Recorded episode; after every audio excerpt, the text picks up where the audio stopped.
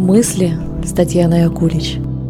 Привет, мои дорогие! В прошлом выпуске я говорила о том, что наша коммуникация – это общение на разных уровнях.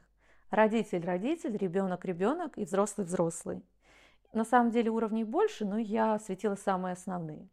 Подчеркивая, что уровень взрослый-взрослый самый сложный для научения, однако именно он подразумевает общение вне проекций. То есть без желания произвести впечатление или получить нечто желаемое от вашего собеседника.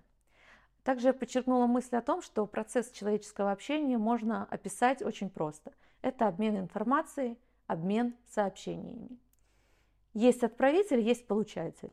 Здорово, если отправленное сообщение нашло отзыв у получателя и общение завершилось чувством удовлетворения и удовольствия. Но так бывает не всегда, и об этом я буду сегодня говорить, и также о том, как наладить общение с окружением. Давайте от теории перейдем к практике и представьте ситуацию. Вы с женой или с мужем, или с другом едете в машине. Вы за рулем. Ваш спутник рядом. Он или она говорит вам, посмотри, впереди зеленый свет. Заметьте, я произнесла с определенной интонацией, но она может звучать по-разному. И что содержится в сообщении отправителя? Что он сознательно и бессознательно туда вложил? И что из этого может извлечь получатель. Дело в том, что одно и то же сообщение может содержать в себе разные смыслы. Это фундаментальный факт, о котором бесполезно спорить. По этой причине в каждом сообщении запаковано множество посланий. Вернемся к примеру, в котором сообщении «Впереди зеленый свет» звучит и фактическая информация, то есть действительно горит зеленый свет. Но также звучит информация о личности отправителя – я участвую в процессе, я здесь, я дышу, я рядом с тобой. Возьмем хотя бы этот выпуск, который вы сейчас слушаете. Вы через то, как я подаю информацию, узнаете факты обо мне, что-то личное, о моем стиле общения, о моих интересах. И очевидно, что тема коммуникации волнует меня в данный конкретный момент. И, конечно же, я всегда так или иначе переживаю о том, как вами будет воспринята эта информация, насколько она для вас будет полезна, зацепит и насколько вам захочется в эту тему пойти глубже. Вернемся к примеру. Это же сообщение дает представление о том, как отправитель относится к получателю и какого он о нем мнения – Тут будут играть э, роль и тон, и мимика, и жесты, то есть вербальные, невербальные аспекты, и сама формулировка. К этой части каждый из нас особо восприимчив.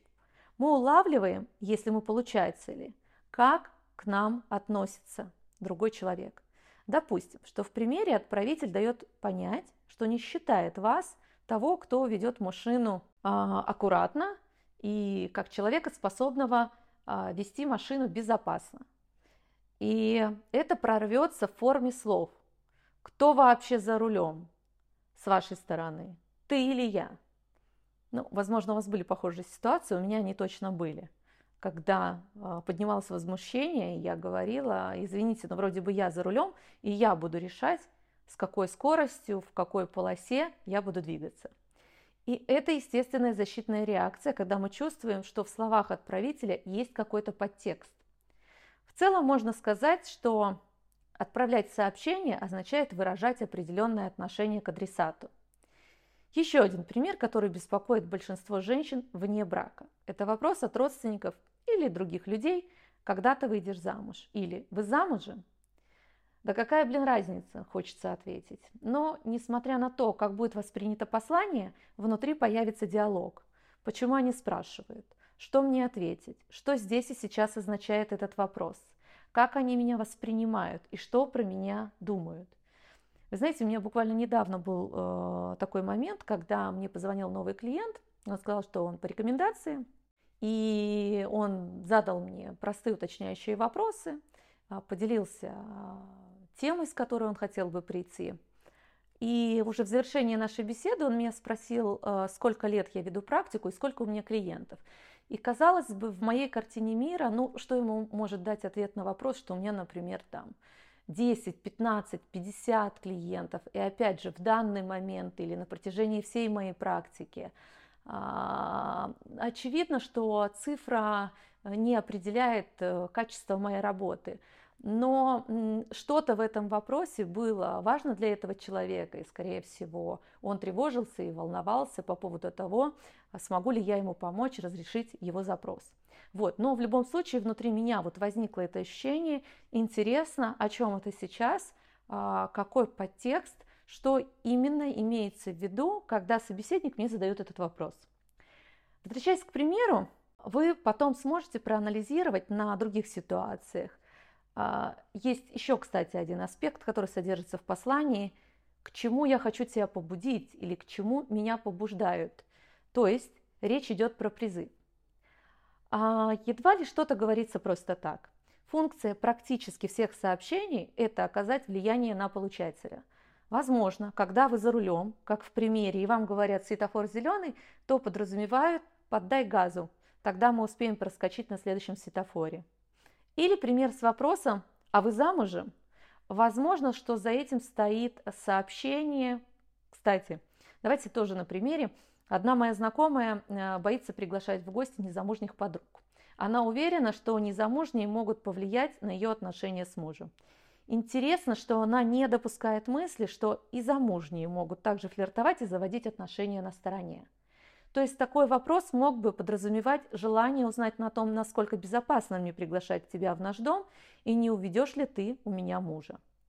Таким образом, сообщение служит для того, чтобы побудить получателя сделать или не сделать определенные вещи, подумать о чем-то и что-то почувствовать. Есть открытые послания, а есть скрытые. Мы их называем манипуляциями, целью которых является создание определенного настроения у адресата, а, то есть послания, которые направлены а, на укрепление близости, это открытые послания – если отправитель хочет изменить наше ощущение, наши взгляды и получить от этого какую-то свою выгоду, вот, то это, конечно, закрытые или манипуляции, назовем их так. Всегда важно помнить, что есть фактический уровень, уровень фактов. А, то есть светофор зеленый – это уровень фактов. А есть уровень отношений. Это бессознательный, скрытый уровень. Это что ты мне хочешь сказать, когда ты мне говоришь, что светофор зеленый. В любой коммуникации всегда есть двое, и важно, как и то, что скрыто в послании отправителя, также важно, как воспринимает информацию получатель. Назову этот процесс декодирование. И это самое сложное. Это то, чему я обучаю на своих образовательных программах и на индивидуальных, групповых э, синемологиях, простыми словами, на кинокоучинге, учиться понимать свои смыслы и смыслы, которые закладывают другие люди в свои слова и поступки. Недавно мне написала женщина, которая спросила меня, что ей делать. Она пять лет в браке, у, нее, у них с мужем нет детей, а, каждый работает, но бюджет раздельный. Ее это очень раздражает. А, она, например, а, пояснила на ситуации, хочет купить э, кофеварку Борг, а муж хочет подешевле. Он не видит смысла переплачивать за бренд. Девушка растеряна. Ну, ситуация закончилась тем, что она в итоге купила кофеварку Борг, и, но пользуются они ей вместе. И внутри девушки сидит чувство несправедливости. И я не буду сейчас погружаться в саму тему, скажем, общего или раздельного бюджета, тему отношений, я буду говорить только о коммуникации и разногласиях, которые появляются там, где нет прояснения. Я уточнила у девушки, обсуждала ли она с супругом эту ситуацию. Она ответила, что да, но даже после этого у нее не появилось ясности. И я поняла, а, что произошло. А, дело в том, что они прояснили отношение к покупке кофемашины на уровне фактов, то есть фактической суммы. То есть вот кофемашина стоит столько-то, но не смогли спуститься на таком, скажем, психологическом лифте на уровень смысла и восприятия. Она не рассказала ему о том, почему для нее важно было купить именно эту кофемашину. Она не спросила его, почему он считает, что можно купить другую подешевле. Она услышала в его словах осуждение и, допуская, так и было. Но здесь важно ее восприятие. А, а если она ну, написала мне, захотела уточнить, что же произошло, то это о том, что ситуация ее действительно зацепила, и, скорее всего, в отношениях появилась дистанция. А, я привожу примеры, чтобы вы учились видеть закодированные послания и прояснять, вносить ясность в свою жизнь. И, конечно же, вам так будет легче. Что могла сделать девушка из примера выше? Узнать о его опасениях по поводу стоимости покупки, а также понять его картину мира, его отношение к вещам и к деньгам. Кстати, это одна из очень сложных таких до сих пор запретных тем во многих парах. Это говорить о сексе и о деньгах, и о стоимости вещей соответственно. Ну, здесь можно сделать промежуточный вывод, что в поступающее сообщение получатель, или вот девушка из примера, инвестировала бы свою личность и затем отправила бы это сообщение своему супругу, в котором бы содержалась уже информация о ней, о ее восприятии картины мира и почему она хочет именно сделать эту покупку, а, именно этого бренда.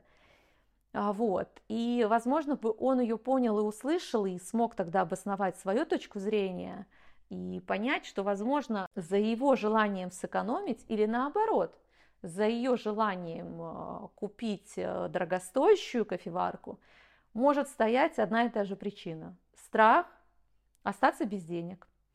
И просто каждый из нас страх компенсирует по-разному. Кто-то делает дорогостоящие покупки, несмотря на то, что имеет определенные финансовые возможности и ограничения – а кто-то наоборот начинает больше экономить. Ну, это совсем другая тема. Собирая вышесказанное и содержание предыдущего выпуска, э, можно сказать, что коммуникация на уровне взрослого-взрослого достигается кропотливым трудом. Я бы назвала это искусством, которое может приносить радость и удовольствие. Ведь даже секс – это коммуникация на телесном уровне. И то, как вы общаетесь за дверями спальни, будет отражаться в вашей постели. В коммуникации всегда есть отправитель, сообщение и адресат. Если вам сложно найти форму, в которой вам было бы безопасно презентовать себя в социуме, близком или дальнем, попробуйте написать письмо для себя, в котором расскажите себе о себе. Если вы подписаны на мои социальные сети, то знаете, что я постоянно нахожусь в двух ролях – ученика и учителя. То есть я одновременно обучаюсь, повышаю свою квалификацию – а, и беру дополнительные а, программы, которые так или иначе могут укрепить мой профессионализм. И есть, конечно же, роль учителя, где я как профессионал, я обучаю и провожу консультации. И вот смотрите, когда я в роли ученика, то я делаю всегда домашнее задание, которое подразумевает самостоятельную рефлексию. Например, вчера я размышляла на бумаге о том, какие мои сильные стороны. Что я умею делать лучше всего? Казалось бы, э, старые вопросы, ничего нового, но каждый раз э, мне становится так интересно узнавать себя и описывать себя через новое восприятие, потому что я меняюсь, мое восприятие меня меняется. Также я ответила на вопрос, чем я отличаюсь от других, а, к чему у меня идет энергия, к какому вопросу ко мне обращаются люди чаще всего. И какая моя миссия, что же я хочу в итоге реализовать своим присутствием. Так и вам я рекомендую сделать какое-то подобное задание, написать о себе, о том, а, взять тему, которая вас волнует. Ну, например, если вот э, как ситуацию с кофеваркой, написать, что для вас деньги, как вы воспринимаете деньги, и э, что есть, знаете, как сильная сторона восприятия денег. Может, вы действительно умеете откладывать, формировать фонд, а слабая сторона – это то, что вы не разрешаете себе, например, эмоциональных спонтанных покупок. Ну, в общем, было бы очень интересно даже поисследовать себя и потом всем этим поделиться с партнером. Что сделала я вчера. Когда я написала свои мысли, я подошла к близким и прочитала им, и знаете, что я услышала в ответ? Когда ты так откровенно говоришь о себе, ты даешь разрешение быть откровенным нам. Оказывается, это безопасно. Вот это и есть коммуникация, в которой есть я и мое содержание, сообщение, которое содержит информацию обо мне, мое отношение к другому человеку и одновременно призыв к действию. То есть, когда я поделилась а, своей рефлексией, у другого появился некий мотив к тому, чтобы тоже чем-то поделиться. И, может быть, у меня и был такой подтекст, я подумала об этом только сейчас, что если я поделюсь с тобой о себе, возможно, ты захочешь поделиться со мной о себе. И всегда есть другой человек, адресат, который будет меня воспринимать через собственное содержание и возвращать мне свои смыслы. Таким образом, мы будем сохранять и укреплять наш контакт и отношения. И для меня, конечно, это увлекательное приключение создавать коммуникацию, искать смыслы, скрытые от э, прямого взгляда. И еще раз я скажу, вы уже знаете, в этом мне, конечно, помогает э, кино как э, диагностический такой инструмент. А, глядя какую-то историю, я всегда пытаюсь понять, почему герой действует так или иначе, а, исходя из чего, из какой внутренней мотивации, внутреннего смысла они совершают это действие. И в итоге это действие их приводит к тому, что они выигрывают или наоборот э, теряют силы, энергию и возможность э, развиваться и расти. Очень надеюсь, что для вас был э, данный выпуск полезен. Лично для меня он был полезен. Вы знаете, я структурировала свои мысли на бумаге предварительно перед тем, как с вами поделиться. Вот. И это оказалось очень вдохновляюще, поэтому я буду продолжать. И до новых встреч. Обнимаю всех вас. Мысли с Татьяной Акулич.